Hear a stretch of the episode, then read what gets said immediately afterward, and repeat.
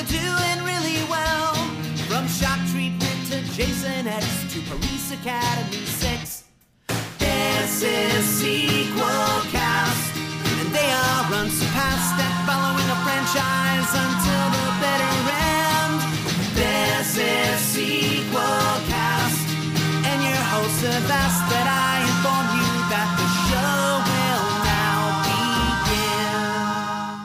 Hello and welcome to Sequelcast 2, a podcast looking at movies in a franchise, one film at a time. I'm your host, Matt Bradley Shirky. With me is William Thrasher. Welcome, listeners, to a podcast of flesh. Of Flesh and Fancy Free. And, and you might just learn something along the way. You might have to uh, drive a few nails into it to get what we're getting. I don't know. That's that's not even a real metaphor. I don't know what I'm doing here. Um, we are, if you might have guessed or might have not, we are talking about the Hellraiser movies, the theatrical ones. Uh, this week we're looking at Hellbound, Hellraiser 2, released in 1988. Directed by Tony Randel, produced by Christopher Figg, David Barron, screenplay by Peter Atkins, I- based off a story by Clive Barker. And I have to say, not that Tony Randall, although that would have been awesome. That would have been awesome. Uh, starring Clare Higgins, Ashley Lawrence, and Kenneth Cranham. Music by Christopher Young, who did music for the original. Cinematography by Robin Vidgeon. Edited by Richard Martin. Uh, this was distributed by New World Pictures. And um, off a. No, I don't see a budget on this one, but uh, this obviously has a bigger budget than the first one. Uh, had a domestic box, box office gross of 12.1 million. And that's just box office. I'll talk about it more, but this movie was on cable all the time. Right, and when I say domestic box office, um, listeners, uh, what I'm talking about is box office in the U.S. and uh, I believe Canada and Mexico. Is that right? Uh, I think so. I think it's the- the con- it's. The, I know it's definitely uh, continental North America. I'm not sure how much South America factors into that, but I believe Mexico is part. I really should do more pre-search, as you put it. Um, but yeah, I mean, you, you look at. I mentioned this came out in '98, and Or the, 88. Uh, 88. The original came out in '87, right? So they really cranked this one out, It came fast and hard. Just like your mom. Um, so Well, I mean that's her business. It is. See, you know, it's a snip snap and uh, wham bam. Thank you, thank you, sir. Uh, so, Hellbound, Hellraiser two. Uh, the first time I saw this was um, I was on a bit of a Hellraiser kick, and they had one and two available on Netflix, and so I sort of watched them uh, basically back to back. Watched one of them, you know, back to back, and uh, I, I have to say this is. Um, different from the original. The original is more of a contained. Uh, uh, you can you can tell it's more of a low budget. It's more of an intimate movie, and this one uh, opens up the world. That's very true, and th- there there's a lot of implied world building in this movie, but I love that so much of it stays inexplicable. But we'll talk about that more as we go into the story. Sure. Um, I'm looking at the, the poster here from Wikipedia, and it says Clive Barker takes us on a descent into hell. And it's like, well, he didn't direct this one. He, you know, helped on the script and uh, was a producer. But uh, that's interesting. The Clive Barker name had such weight that they, you know, slather it all over the poster. And and he had, you know, a lot more to do with these um, four Hellraiser films we'll be talking about over the coming weeks than in the later ones. Uh, very very true. Although I think the, the fact the fact that Clive Barker is just a producer on this film and uh, it's based on his story outline. It, it already it already tells you that he's he's divorcing himself from this series uh, rather than letting like try. I, I feel like this early in his career, he's realizing that Hellraiser could define him because it's so successful. So he's already trying to separate himself from it, so he can move on to other projects like Imajica and uh, Thief of Always and and whatnot.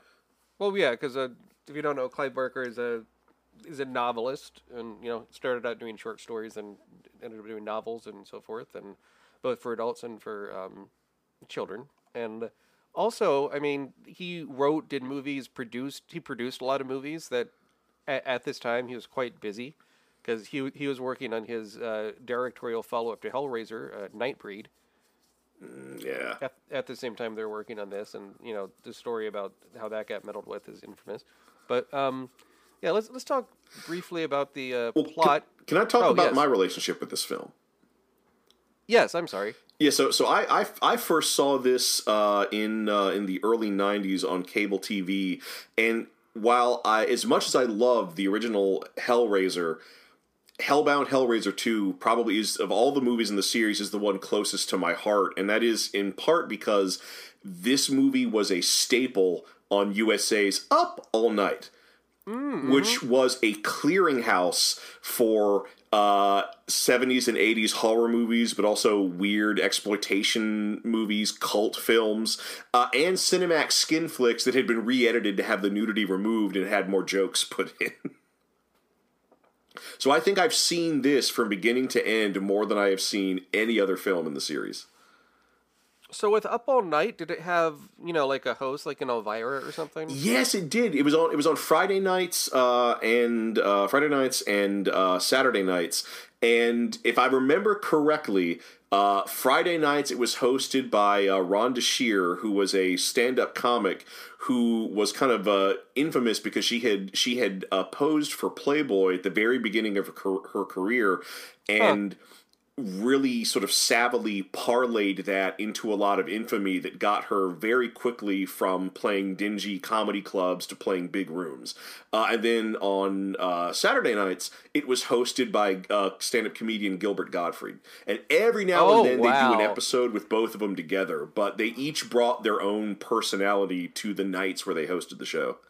I'll have to look up some of those bits on uh, YouTube, especially Gottfried. That's that's that's very interesting because um, I, I listen to the Gilbert Gottfried Amazing Colossal podcast, and they they um, he really shows his love for uh, horror movies.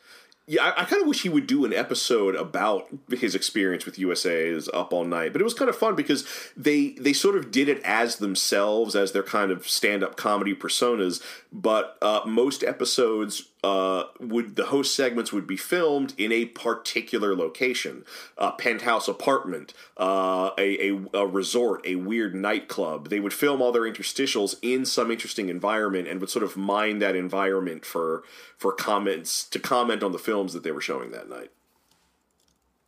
There was a really good one where, where it was it was in a vampire themed nightclub. that was really fun.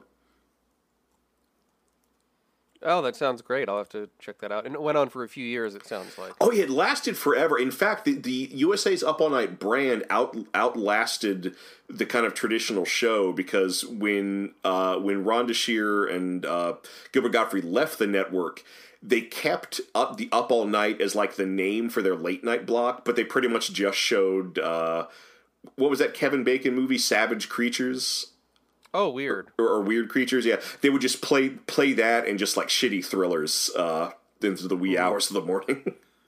Yeah, I mean, when I was watching USA, it was more the, um, especially during the summer, they'd show tons of 80s, 90s action and cop movies. Um, you know, a lot of John Claude Van Damme, Steven Seagal, that sort of stuff. Yeah.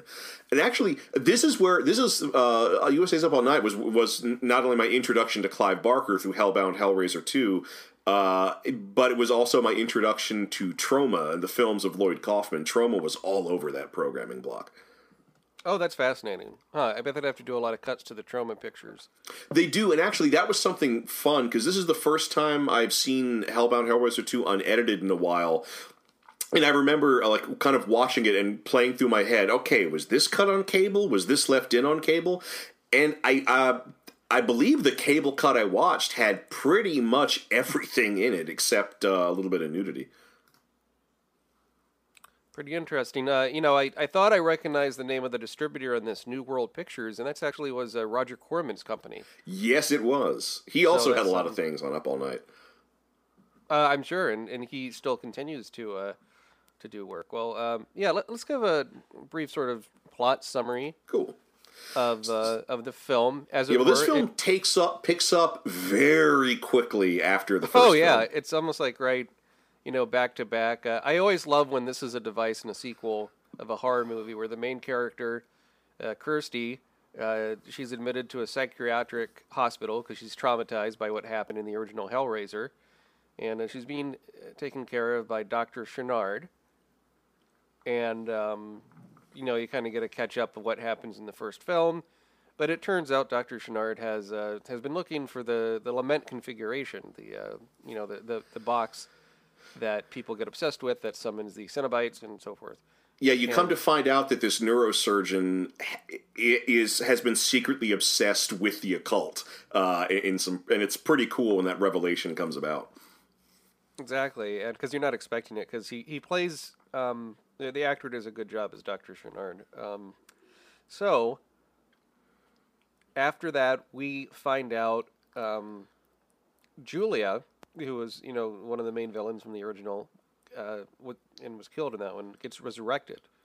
Yes, because Doctor Doctor Channard. Uh, it turns out, uh, I I always took the ending of the first film to imply that the house number fifty five burned down at the end of the movie. Turn, turns out it wasn't. I guess they just found a place with lots of fires for the end of the first movie. So the house is still there, and Doctor Channard gets a hold of some evidence from all the crazy stuff that happened in that house, including the lament configuration.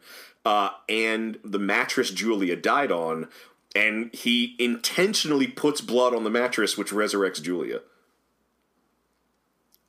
Yeah, wonderful, um, wonderful gore effects there. Okay, yeah, because because the way the way he does it is that so so you find out that the basement of the psychiatric hospital is just full of the worst cases. It's just vaults full of crazy people with the most disturbing horror movie versions of madness. So there's a guy who thinks that bugs are all over him, who injures himself trying to scratch them out. He lays that guy down on the mattress and hands him a razor. So when the guy tries to quote unquote cut the bugs out of him, Julia's bloody, muscly arms rip out of the mattress and suck him in and just absorb his flesh and his essence. It's great. It's a really disturbing scene. So, long story short, uh, Julia gets to go to the labyrinth of hell where all the uh, the Cenobites live, and it's a very different from like a Judeo-Christian hell. Yeah, it's and, it's, it's almost yeah. it's almost Lovecraftian in the way mm-hmm. it's depicted. None, it's like, it's labyrinthine. The architecture is inconsistent. The angles never quite line up. It's almost like living. It's like living in a in a, tessellation or an M.C. Escher painting. Yeah, it's a lot of uh, surrealism. Reminds me of the Jim Henson film Labyrinth. Yeah, this this is kind of the dark flip side of that. Sure. Um, and we get some uh, some battling. You know, Doctor Channard turns into a, a Cenobite. Uh, we we learn about. Um, oh, well, we we learn we learn Leviathan. It, we learn about Leviathan. We also learn about Pinhead's origin story. We That's get kind right. of an incomplete origin for him. Yep, and um, and then at the end, you know, there there's a, a battle between all these different uh, Cenobites and and Ashley, and um, that's you know, and that's the overall plot summary of Hellbound, Hellraiser Two. Um, let's talk about the actors, and we'll get into the plot into some more detail. Yeah. Uh, Clare Higgins, you know, uh, she's great as as Julia.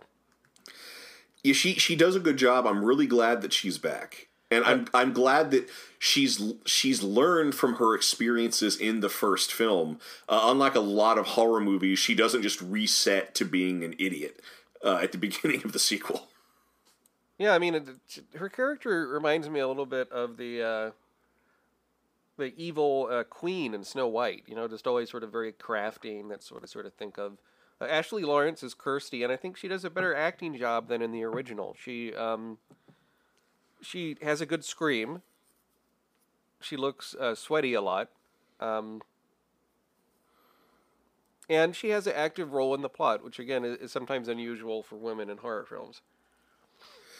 That's yeah, that's true. And like these these two first films are they're very they're very like woman led. They're very very woman centric. Mm-hmm. Um, right. Even with the bad guy, sure. I didn't even think about that part. Um, Kenneth Cranham is Dr. Channard.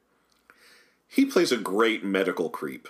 Yeah, it, you know the kind of pervy, um, but then you know with the the British accent, there's a bit of the refinement too. It's uh, I, I don't recognize this actor from anything, but he's um, you know been working for years and years in uh, in different different shows.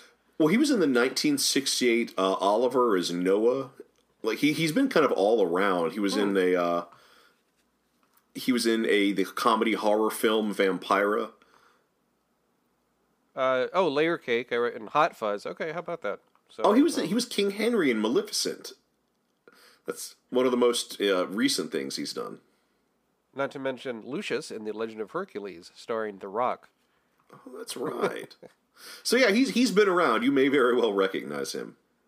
Right, and a great, great character actor. Um, Doug Bradley, you know, he gets. I'm sure as an actor, he enjoyed the chance of to be a dual role, not just Pinhead, but Captain Elliot Spencer, who we learn is who Pinhead was before he became Pinhead. You mentioned a bit of an origin story. Yes, I mean right? that. Yeah, and, that, and that's one of the first uh, things we get in the film is we get this. Uh, we get you know we hear that that iconic line from the first film. What's your pleasure, Mister? And then we cut to we cut to a guy in uh, a British military uniform, and it's kind of it's kind of hard to. At at least for me, it was kind of hard to place. I couldn't tell if it was World War One or pre World War One British colonial forces. But he's in a vault playing with the lament configuration, and a, it opens up, chains spew out, and we just see really, we just see this neat grotesque transformation as he's turned into Pinhead. He's cut open, spikes are driven in him. It's really a, a nice scene. And it doesn't answer too many questions. It, it, it only raises more, which is why I like it as an origin. Yeah, it's like whenever prequels decide to explain everything, it takes away the mystery, and it makes you know, especially when they do a background of a bad guy. I'm thinking of how they treated Darth Vader in the Star Wars prequels. It makes hmm. the bad guy less interesting. And uh, uh, yeah, I like how they give you just enough um, that this gives you all that the story needs because the, it pays off a bit in the end. But um, and it's an interesting way to start the film. It's sort of a surprise, but certainly by this point, although this only came out a year after the original, they realized Pinhead, whether they meant to or not, had become the um, He, he's the Not the s- scarred face of this series. yeah He yeah is yeah he's the horror icon. I was going to say they star, but that's not exactly right because he's not in the pic- he's not in this picture uh, too much really. Well, that's that's the other thing about this. We talked about this in the first film. Uh, the Cenobites are used very sparingly in the first film, and they're used very sparingly in this film as well. I feel like the first movie had like maybe five minutes of Cenobites. This movie has maybe seven to ten minutes of Cenobites. I mean, most of what we see in Hell uh, are Christy, uh, Kirsty, and Tiffany trapped in it. We, we don't we don't see them being chased around by Cenobites all that much. They're still a, a distant, uh, frightening presence. Well, what did you feel about Imogen Boorman as Tiffany? She did. I mean, she does a good job, but what she's, I'm but she's she's asked to play a very closed off character. So she she does she does a, a good job at doing that, and, and yet I I can't say that it necessarily shows off your your acting chops because Tiffany is this mysterious girl who uh, is also. Uh, staying at the mental institution and she never talks she never expresses emotion but she's obsessed with puzzles and we always see her working with puzzles and that and that plays in later because she can really quickly master the lament configuration and also navigate through hell um, and she really doesn't the only times we see her show emotion um, is during a flashback where we get some we start to learn a little bit about why she is the way she is.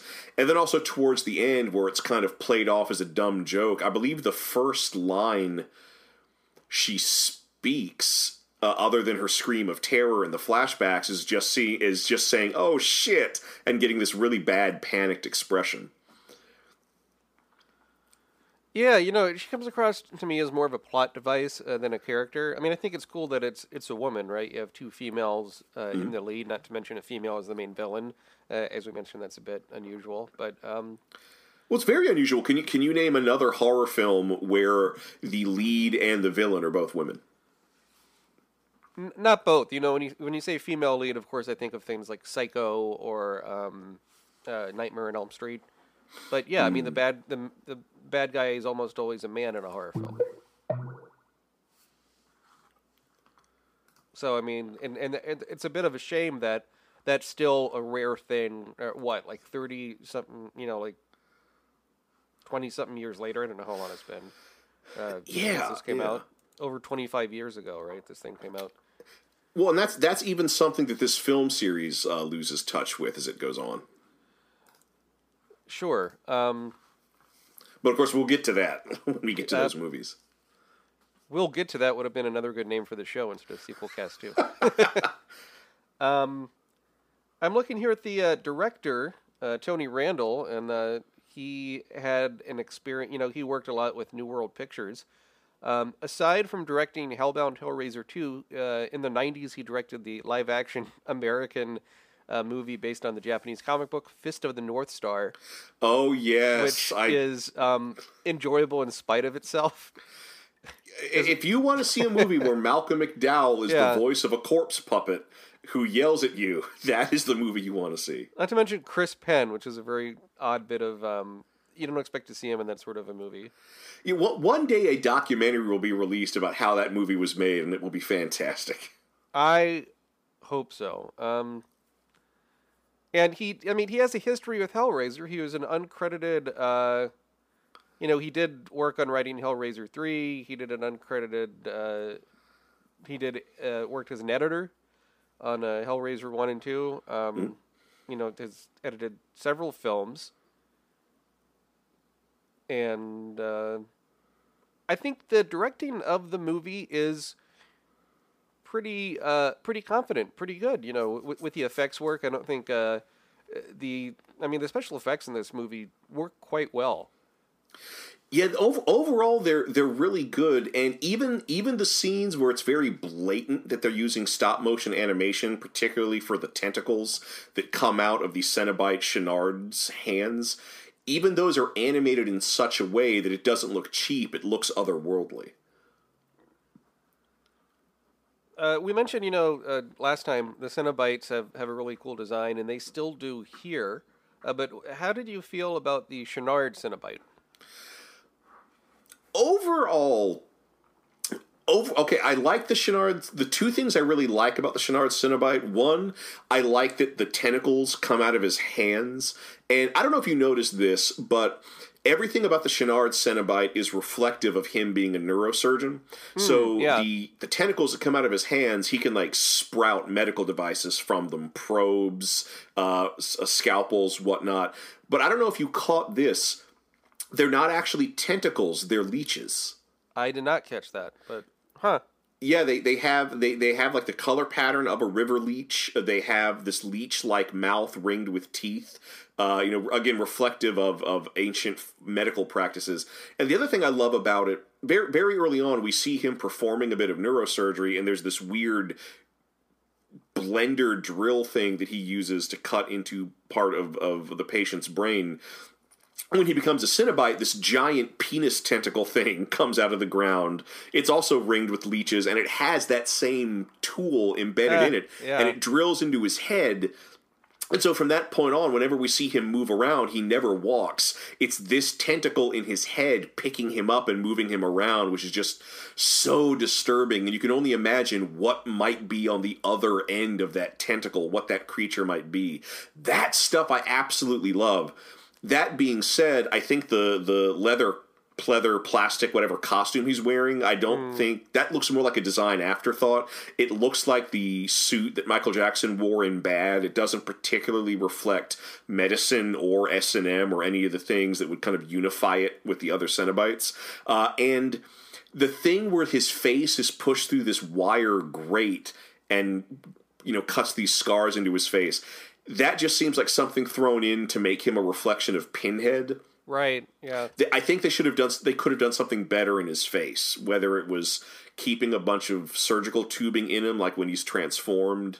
So I, it's kind of it, the costume for him is very 50-50 for me. That's a good point. The face uh, design is a bit busy with the Channard Cenobite. Uh, but, you know, it's very interesting in this film. You mentioned it, it fleshes out the world.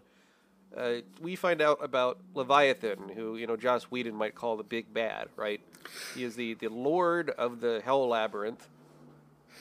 Yeah, he's it's this like distant cyclopean god that is always right on the horizon that looks like the puzzle box and, and sort of projects these beams of, uh, for lack of a better term, uh, anti-light that when it I- strikes you, yeah. you know, forces you to remember your most horrible memories. Uh, and, and and as Julia says, it's the god of it's her god, it's the god of desire and the god of flesh. it is really something where um, you know the Cenobites look so cool. I wish Leviathan would have looked more interesting. I'm reminded a bit, you know, of the monolith of 2001 or something. It just sort of sits there, and I don't think uh, some of the compositing is a bit iffy. Yeah, the, the the the compositing, the matte paintings are great, but the compositing is a Mm-hmm. little bit off. But I am going to disagree with you. I like the way Leviathan is depicted. Uh, I I like that hell that hell is ruled by a god of desire and a god of flesh, but it's still a god that is thoroughly incomprehensible, uh, and also like thoroughly inhuman. It makes it makes it seem like hell is a place that hell- is a, hell is a place that is incomprehensible. So what we see is what little order humans or human-like beings were able to impose on it. I, you know, yeah, I never thought of it that way. Um, that's a good point. point, and I, I do like the, the vision of hell in this movie. It's quite different. I mean, you would the, the cliche of hell would be you know fire everywhere, and and you know demons with uh, devils with horns and tails and, and pitchforks, and certainly Clive Barker's written stories with the more traditional sort of uh, Western, um, you know, hell or devil Right. thing. But in this, uh, they really go for an abstract uh, concept, whether it's because of a budget or, or what, I'm not sure. But it's uh, it's quite refreshing because the only peak of this sort of labyrinth uh, psychedelic stuff we got in the first film is that brief sequence with the sort of worm monster in the corridor. Yes, and, and and here you know we go deep into the labyrinth, and one of the and I I love the hells we're shown because what, what we do get another returning character from the first film. Uh, Frank is in hell, uh, and we get to see Frank's hell, and Frank's hell. He's in this he's in this uh, room. He's just in this room, this vault, and these niches in the walls. Uh, these like beds roll out of the niches, and on the beds are these writhing, sensual, uh, naked women with uh, shrouds on top of them, which gives you this. It's one. It's one of those things where seeing these women with the shroud on top of them is far more erotic than seeing uh, just a nude woman. And you know they writhe, they get him worked up, but he can never have them. Every time he reaches out for them, they disappear or the bed gets dragged away. So you know, Frank, the ultimate hedonist, his hell is a hell in which he's tempted all the time but can never sate his lusts. Yeah, I mean the concept of hell being relative to the individual is, is fascinating, and um, I wish we would have gotten more Frank. I really like that character uh, in the first movie. Um, and what's n- cool about him in this, it's played by the same actor, Sean Chapman. Yeah. And um, recall in the first film, his performance was dubbed by an American. So in this sequel, when he speaks, it's actually the British actor imitating the American voice that dubbed over him in the original to be consistent. And it works. It does, Strangely yeah, it's enough, it actually a pretty decent uh, American accent, and um, it makes me wonder what Sean Chapman's uh, normal voice sounds like. But uh, that's, Don't that's we'll, what we'll have to look him up in something else. Yeah, um, but it, it it's a real fun callback. I, I quite enjoyed that. Um, you know, part of with with all the, the monsters and the visions of hell. I mean, in some ways, Hellbound Hellraiser two uh, veers a bit more into the the realm of like a Nightmare in Elm Street kind of feeling. True, but it never has. It it never gets quippy. We never get. We Sure, never get yeah. monsters cracking bad jokes, which I'm thank. I'm very thankful for. Now, in some of the sequels, well, we'll talk about that. But Yeah. yeah, in this one, it's it's pretty restrained. Um, even though this came out in 1988, it is really a uh, one of those things where they didn't go full on into like the you know the the 80s slasher uh, quip filled thing as you were saying. Like it's still pretty restrained. It's it's it's its own thing you have um, you know it's filmed in uh, in the UK, so you get a lot of British actors still, which I, I wish is something they would have kept in the series. Yeah, I, I, I can agree with that. I mean this this movie is still very much unlike uh, other horror movies that are coming out at the time. Exactly. Um, the music by Christopher Young, uh, who also did music in the first film, is is great. I mean, he's he's really good at using this creepy stuff. In fact, his Hellraiser music is so good he rips off himself in a lot of other movies, which So- is not uncommon for composers. So one thing that does stick out of this movie uh, to me is that in, in the first film, Kirsty Kirsty had a boyfriend, and that boyfriend Oh, is yeah. with her uh, at the end of the first film. And you know, Yep. he sees the destruction of the house, he sees the demon that retrieves the lament configuration, and in this movie, he's just sort of written out without a line of dialogue because Kir- Kirsty has been put into a mental institution, but this guy who suffered the same trauma for whatever reason hasn't and never bothers to visit her. He's just gone. I mean, the character is so ineffectual in the original; it frankly wasn't needed anyway. I don't miss him. Like, Well, I guess I want his departure to have to have some level of of weight, especially given how much this film connects to the first one. If he's going to be absent, have have him die, or let's see him have a freak out where he real where he decides he never wants to see Kirsty again because monsters keep showing up around her. I do love the imagery early in the film where she sees um, the sort of revived bloody corpse of her father with a message on the wall. Well, that's the thing. It's it's a skin. It's another skinless creature. She Yeah. thinks it's her father. Well, sure, but it's not. It's actually Frank. It's just without skin. She can't tell the difference. Which which is something I really like. I like that she makes an assumption and is very very wrong, and that assumption causes so many problems because that's what gets her to wander into hell. Uh, the beginning of this film with uh, her at a psychiatric hospital reminds me of the um, a film we've talked about on sequel cast uh, on the original sequel cast show, uh, Return to Oz. Oh yes. in which, uh, in case you haven't seen it, you pr- you should, if you listen to the show, you should probably you should check it out. Uh, even though Oh, I think yeah. the disc is out of print, but it's a adaptation of some of the Oz books. But it starts with Dorothy Gale in a mental institution because people don't believe what she's saying about. Oh, I saw the the lion and the tigers and the bears. Yes, and it's and it's all set up so that they can give her the quote unquote electric cure, which is just you know electroshock uh, electroshock treatment. Uh, where the the doctor is played by Nicol Williamson. Oh, great, great film. But yeah, um, but it, in this film, yeah, the mental institution it is somewhat anachronistic. The architecture is is very old. Uh, you know, the the rooms are very kind of austere, almost like a battlefield hospital. And I love that when we see Dr. Channard's uh, collection of the different puzzle boxes, we don't get much explanation as to where he found them. I mean, that could be like a you could do like a whole short story or a comic about that, right? Oh yeah, that's About- something. That's yeah. something that I love is when we see his study where he has all this occult paraphernalia. He has three lament configurations, and because this movie takes place so quickly after the first one, neither one could be the one from the first film. So that means there's four functioning puzzle boxes that open gates to hell in the world, or at least two that function. It's entirely possible the other two could be cunning replicas.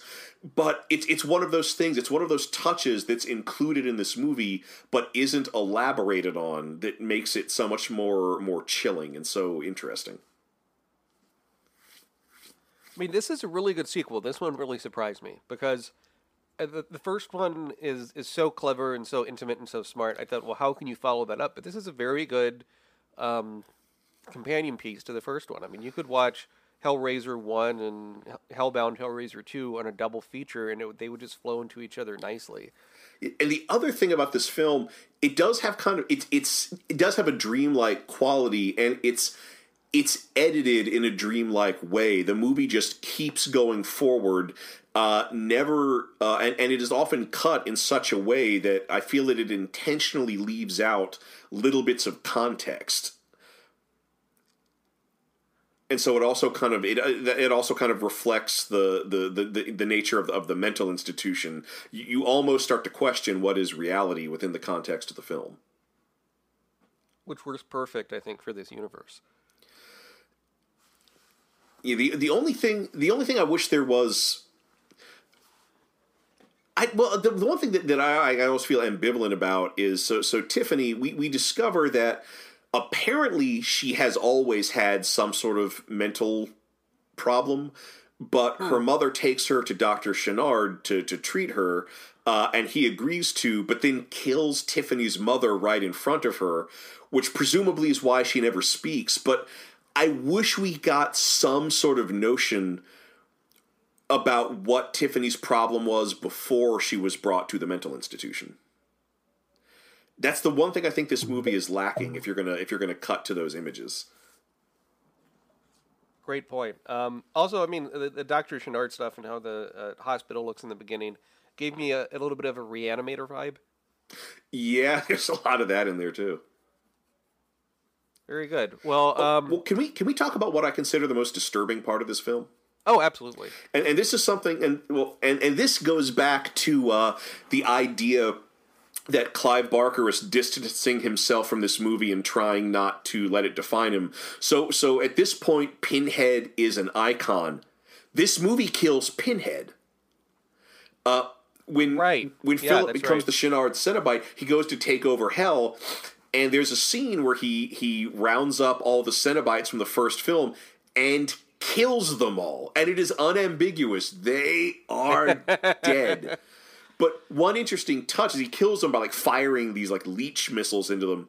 Something that I thought was really fascinating is whenever a Cenobite dies, they turn into whatever they used to be before they found the lament configuration and went on to rule a part of hell. Uh, if this is indeed hell, this could just be an incomprehensible other dimension, and we call it that because we have no other word for it. But so you know, so of course, Pinhead turns back into the army officer, but Chatterbox, the the uh, Cenobite with the giant, always chattering teeth, this is what disturbs me the most. When he is killed and becomes human, he becomes a little boy. Ah, So that that means at some point in the past, a child got a hold of the lament configuration and mastered it and became one of the Cenobites. And that whatever the story behind that is, its implications are so terrifying that that, that scene is what hits me the most in, in all of this film. I wonder if they ever did uh, comics about that. They did quite a few Hellraiser comics. Um, in Might fact, be they worth still looking make into. some. Yeah. Um, I actually know. Uh, I used to work with a guy who his first writing gig was writing um, a, a story in one of the Hellraiser comics Cool. because he submitted, uh, you know, sample pages, and they basically told him your art kind of sucks, but the writing shows promise, and uh, that's how he got his gig. That's how he got his break.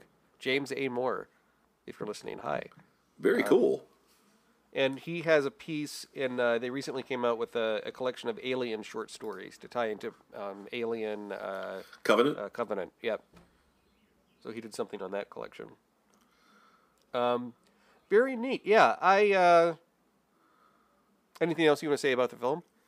No, j- just that the the ending stinger seems kind of forced uh, because you know a bunch of horrible shits happened, and it ends with a a moving crew clearing out Channard's house, including the study. And when they go into the study, they find that bloody mattress, and they're trying to figure out what they're going to do with it. And then the iconic, you know, hell rotating Hellraiser pillar comes out of the mattress and you know we see pinhead's face on it screaming and and you know we hear the the what's your pleasure line that seems like such an unmotivated stinger like i feel like that it would have been feels much like a. That feels like a studio mandated. yeah like if they're if they're gonna have a stinger why not have one of them pick up one of the other puzzle boxes or or one of them accidentally cut themselves and bleed on the mattress and we just it, it just get a bloody hand coming out of it or something like that that just that pillar just comes out of nowhere Right. You could even have like one of the moving guys go like, "Oh, I'm tired. I need to have a nap," and he lays on the bloody mattress like you do it's there. Yeah, like you do because it's soft, better than the floor. And uh, yeah, you're right. It, it it comes off across as a bit cheap. Um, although not uncommon for horror movies to have kind of a dopey uh, stinger at the end. Right. So Hellraiser, uh, pardon me, Hellbound, Hellraiser two, sequel yes or sequel no? I enjoyed this far too much and enjoyed talking about it far too much. I've got to give it a sequel. Yes. I also give it a sequel. Yes, I um, I might like this better than the original. I don't know. Like I like the intimacy of the original, but this um, uh, the designs, the the look of hell, the even the way it continues the story is so clever. It's um, it's really something. Yeah, it's it's it is clearly a Hellraiser movie, but it is its own movie. Uh, just you know, watch it back to back with the first film. Yeah, yeah, that would be a That's great the best night. way to see this picture. Very good. Um, so now let's do pitch a sequel, in which we pretend no movies were made to follow this, and we pitch our own idea. Um, I will begin. Do you mind? Oh, absolutely. Go right ahead. So the way this ends is uh, is with the stinger, but I want to actually have the um, the sequel be the. Uh, I'm inspired by what you said, Thrasher. I want it to be about the origin of Butterball, or sorry, the Chatterer, Chatterbox. Chatterbox. Hmm. Where you start off with the you would open with the little child, and he gets a. Uh, you know, we see his his bedroom is covered with with puzzles of all kinds on the wall, puzzles from all around the world, because his father is a busy uh, salesman that for an international, uh, let's say, tea company, and he brings back toys for his son to sort of make up for the fact that he's not around the house a lot. And the kid is alone in his room quite a lot because he's a bit ill, has bronchitis or something, and uh, is, plays with these puzzles nonstop. And uh, his his father comes back from uh, from the Orient and, and gives him a lament configuration. And then after he gives his son the uh, lament configuration, he, he dies of a, of a heart attack suddenly.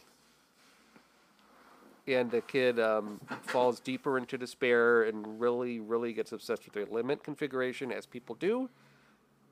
And he uh, he goes through his own journey and uh, and transformation. And I think the the film would end with a horrific, protracted um, scene of this little boy being, uh, you know, stretched at both ends, uh, the the gums ripped up, apart from the teeth, the teeth jacked up, uh, him transforming into Chatterbox.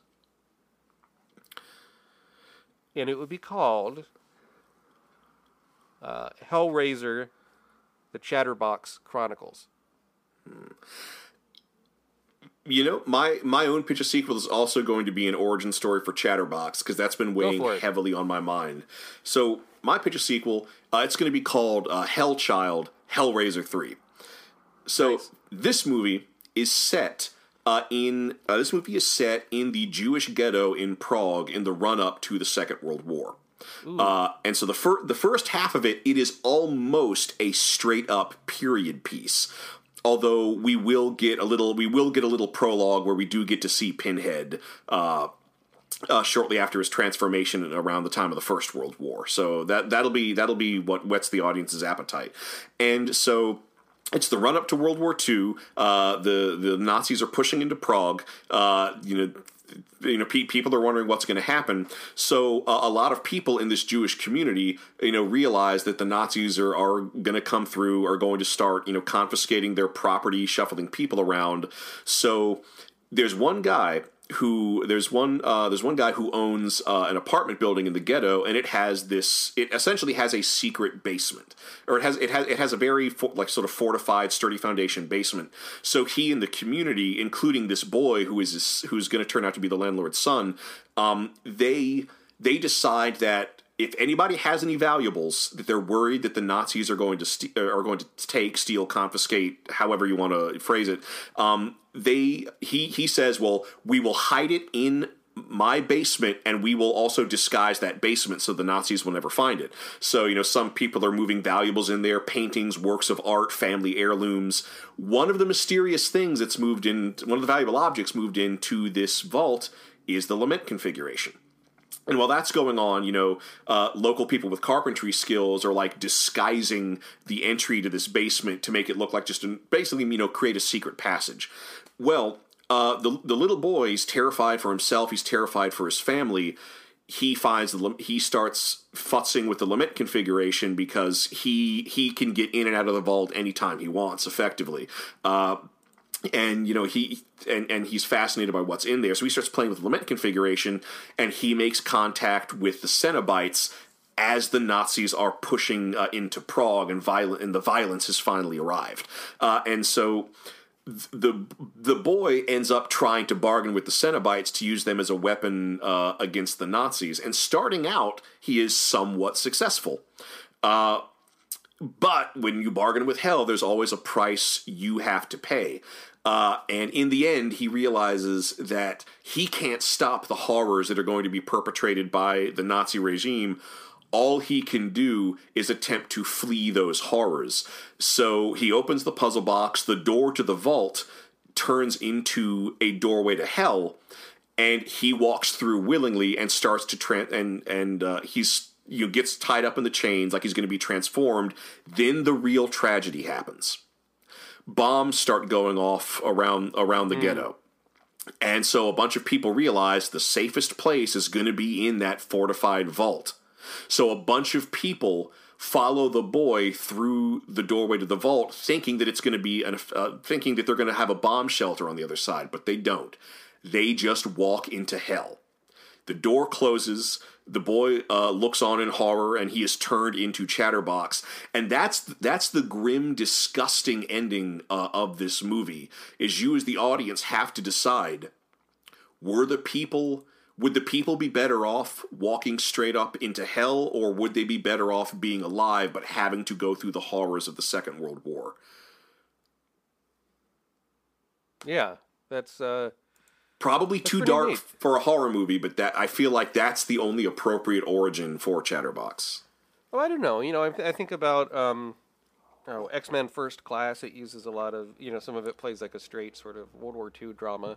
Um, it, it it's not outside of the, the realm of possibility. I always like when you get it, it, you can because of the um, freedom of the lament configuration as a plot device. Um, you could really set stories in whatever time period you choose, and I, I think that that's a it's a pretty that's a better than my idea. Um, I really like it. Well, thank you. You're welcome. So, hey Hollywood, if you want that screenplay, uh, you can find me on Twitter at Internet Mayor. Find me on Twitter at matwpbt if you like uh, less interesting ideas. Um, on to on to uh, what you're watching. Um, Thrasher, have you been watching anything interesting? Uh, yes, uh, yes, I have. I reconnected with one of my old loves. So we already talked about USA's Up All Night. Uh, in the late '90s, the USA Network had another uh, show that I, I just became obsessed with, and I'm happy to say is now available again. Um, have you heard of Something Weird Video? No. So something weird video. They've been around, I think, since the late '80s. But short, short version is they're a company that keeps really weird old movies and shorts in print. Uh, you know, they they publish DVD compilations of old like army training films. They uh, keep old burlesque reels in print, uh, old obscure horror movies and films from the exploitation circuit. A lot of Herschell Gordon Lewis, the Godfather of gore, may he rest in pieces. Um, a lot of his films they keep in print. Um, but the short of it is, in the 1990s, they produced their own TV show called Real Wild Cinema, uh, and it was it ran for I believe. 20 to 30 episodes. I don't remember the exact number, um, but it was hosted by comedian Sandra Bernhard. And each episode, they would pick a theme and they would show clips from from movies and reels that fit that theme. Uh, and it would be hosted by Sandra Bernhard. She'd introduce the clip, she'd tell some jokes, she'd give historical context uh, for what they were going to show. But then she would also interview somebody from the world of B movies, whether it was a B movie maker like Roger Corman or Lloyd Kaufman, uh, or a star like Mamie Van Doren, or just a really, really well educated fan uh, like Dana Gould who people might know as a stand-up comedian and also a writer for The Simpsons for several years. And it's really good. I mean, it's it's it's like a little master's class in B movies. Uh, they find some really intriguing clips, but I also just love. Uh, I, I love I love the, the the show's slogan is we cut out the bad parts so you only have to watch the really bad parts. Uh, every uh, every episode, like you just get the good crazy parts of the movie. In every episode, they have a quote unquote feature, and all that feature is is a a, a a movie with all the filler cut out. So you only get the plot points and the crazy scenes, and it's a very efficient way to watch a B movie. Yeah, because there's a lot of filler in a lot of the B movies. I'm always interested how they recut stuff for Mystery Science Theater, because I find even the way they cut stuff sort of uh, drag sometimes. So uh, it's almost like the original fan edit, you know. In a way, yeah, and and, and I watched it. Uh, so the short of it is some, something weird uh, has a YouTube channel. Uh, I believe it's under the name somethingweird.com. You just type it into YouTube. Uh, they last year they uploaded the entire run of the series on their YouTube feed. It's a great watch. The video quality. Oh. Sometimes the video quality varies wildly between episodes, but you're not really watching it for the video quality. Also, it's just kind of an interesting oddity. Uh, they have posted a blooper reel from the unaired pilot to the series, and they've also posted the second unaired pilot. Uh, what's the YouTube channel that it's on? It's a somethingweird.com, all one word. And I hope it's I hope that the original unaired pilot uh, existed because the original because the, the show as it exists it's just Sandra Bernhard introducing these clips. The original unaired pilot it actually had kind of a plot line. She hosted it in character as like a spy, and there were other characters that came on. I- I'd like to see what that show. Oh, and Nandar Pandit was the was like played music for it live uh, on this really neat organ with a neat spiral thing behind it. I'd love to see what that show would have been. Although I think the format that they eventually settled on is probably perfect. I mean, we're we're watching it for the clips, so best to keep the intros and the interviews brief. Right. Um, it's always interesting to see how things change from the pilot. I, you know, recently um, started subscribing to Showtime mainly for the new Twin Peaks series that just started. Cool. But um, and I only seen one episode of the new Twin Peaks, so that's pretty cool. But um, what I want to talk about is uh, I saw a pilot for a new series, executive produced by Jim Carrey. I'm dying up here, Huh.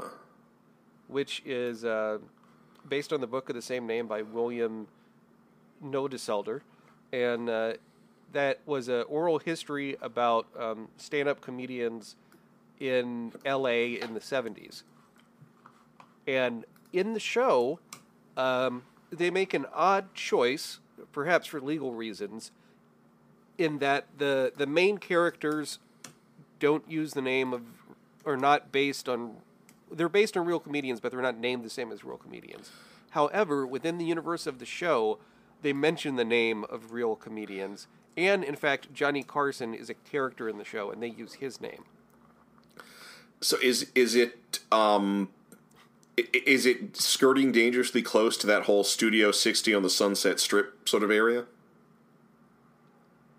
I, I never saw that, but I think so because it's a mixture of comedy and drama. It, well, because one of the one of the weird things about that show is it was about a show that is just as long running and popular as Saturday Night Live, but Saturday Night Live also existed in that show, in the world of that show, and was constantly referenced, despite the fact that television probably can't support two shows like that. So I mean, this is more about the stand-up comedy club circuit, mm-hmm. but at the time, because it was the '70s, for a stand-up comic to get on Carson, I mean, that was the dream, right? That was huge. yeah, that's what you worked for. You cannot overstate how big Johnny Carson was at the time. I mean, now we have like five million late night shows, but back then it was really just late night with Johnny Carson was like the the, the biggest thing at the time. And, And, and uh, we, the exposure you'd get from an appearance on Carson. Yeah, you, you'd have your tight five on Carson, and within a year, you would be making your first movie or making your first TV show. Right, and it, it starts with a, a pretty interesting hook where a, a guy gets on Carson and all his friends at the LA um, comedy club are, are watching him on TV, very excited for him. Some are jealous of him.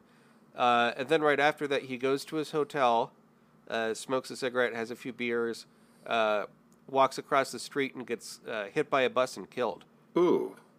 and um, they're kind of mourning him, but it's a they also have a bit of a mystery in there where they find uh, in his personal effects in the safe deposit box a uh, part of a note that implies he might have deliberately uh, done that as a sort of suicide, as opposed to it being an accident. Now, I have to ask if you know comedy from the 70s, can you tell who these characters are modeled after?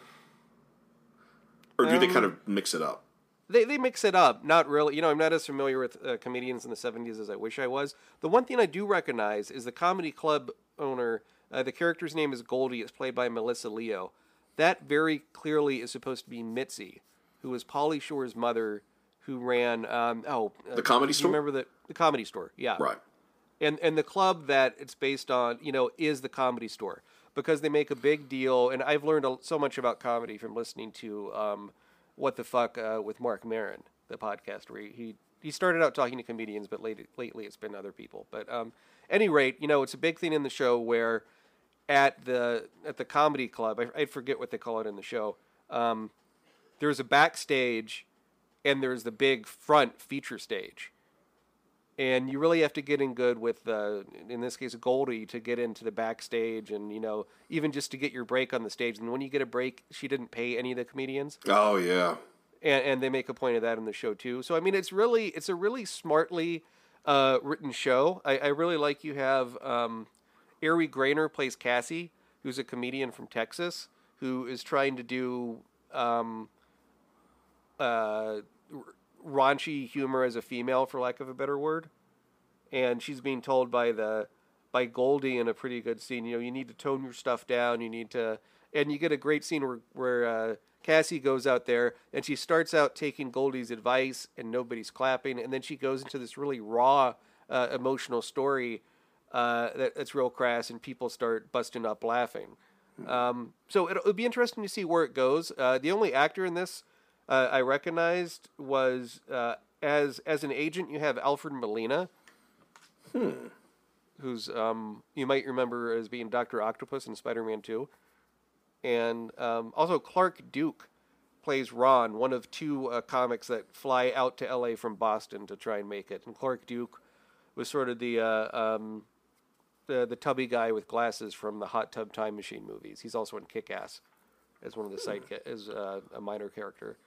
Um, it's good, but th- I think there's a few too many characters. Like I- I'll be curious to see where it goes because I'm already. Uh, it's a bit like The Wire in that they sort of launch you in the middle of all these stories already going on, and I was a little bit um, confused as to who to focus and who to root for. But it shows promise. I, I liked it.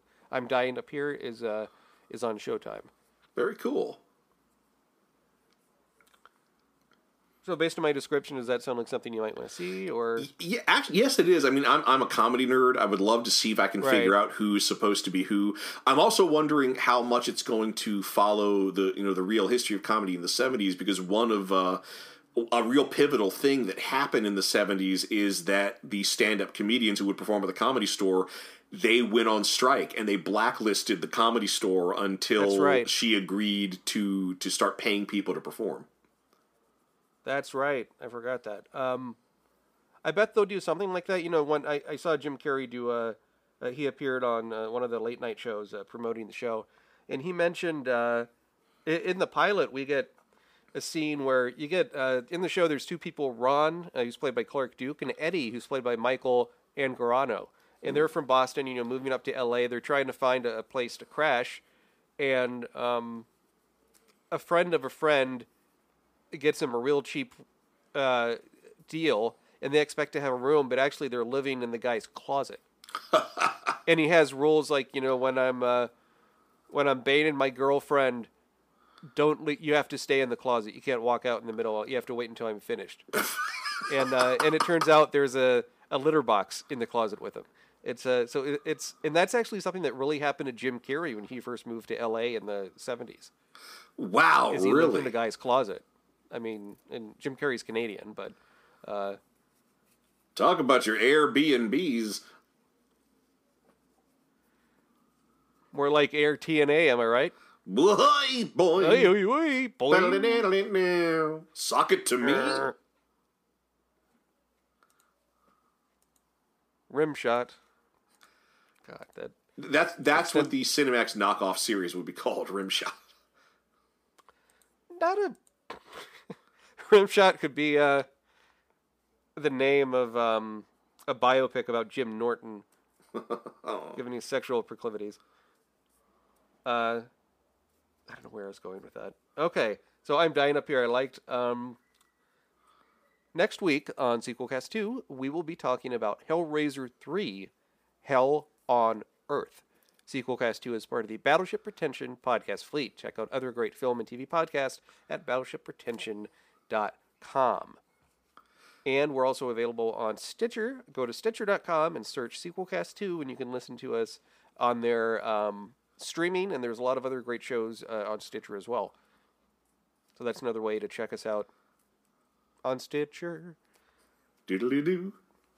Thrasher, where can people um, catch some of your latest work? What do you Uh, they- got going on? They can find me uh, on uh, at uh, Internet Mayor on Twitter. I'm also a uh, contributing uh, writer for uh, D Infinity, uh, which you can find at d-infinity.net. Uh, I've got some. I've got plenty of articles up on there, as well as uh, uh, two different video series: D Infinity Live and D Infinity Opens Up, which is a board game unboxing series. Uh, and by the time this episode is out, we'll be very close to the Origins Game Fair. So if anybody wants to see me uh, in person, uh, hunt me down at the Origins Game Fair in uh, Columbus, Ohio. Uh, you can, of course, find me running events for Kettlefish Productions, a group of which I am the creative director.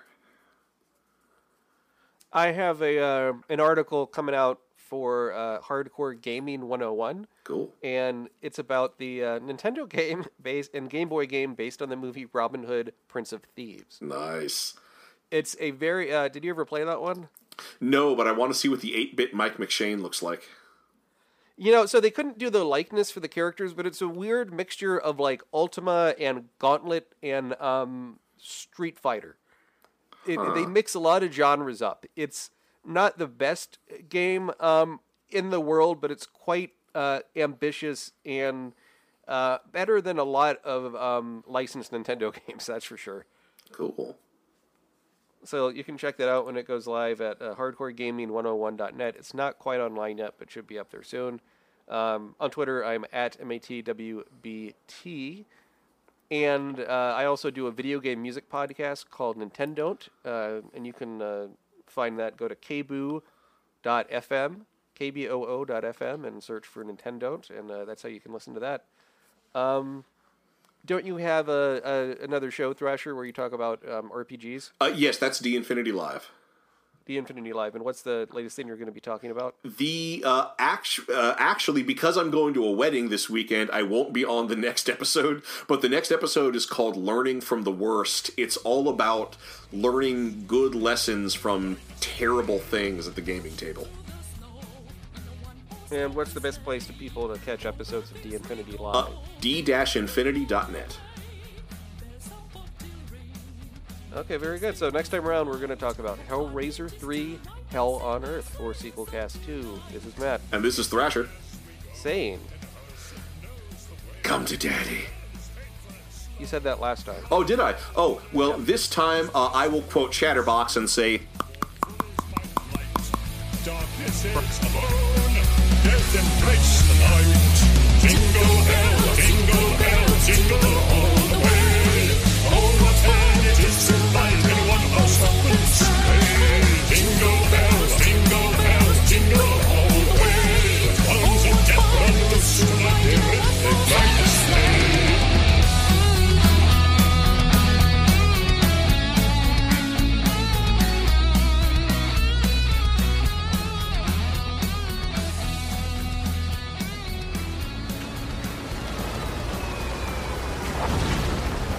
This program is a proud member of the Battleship Pretension Fleet.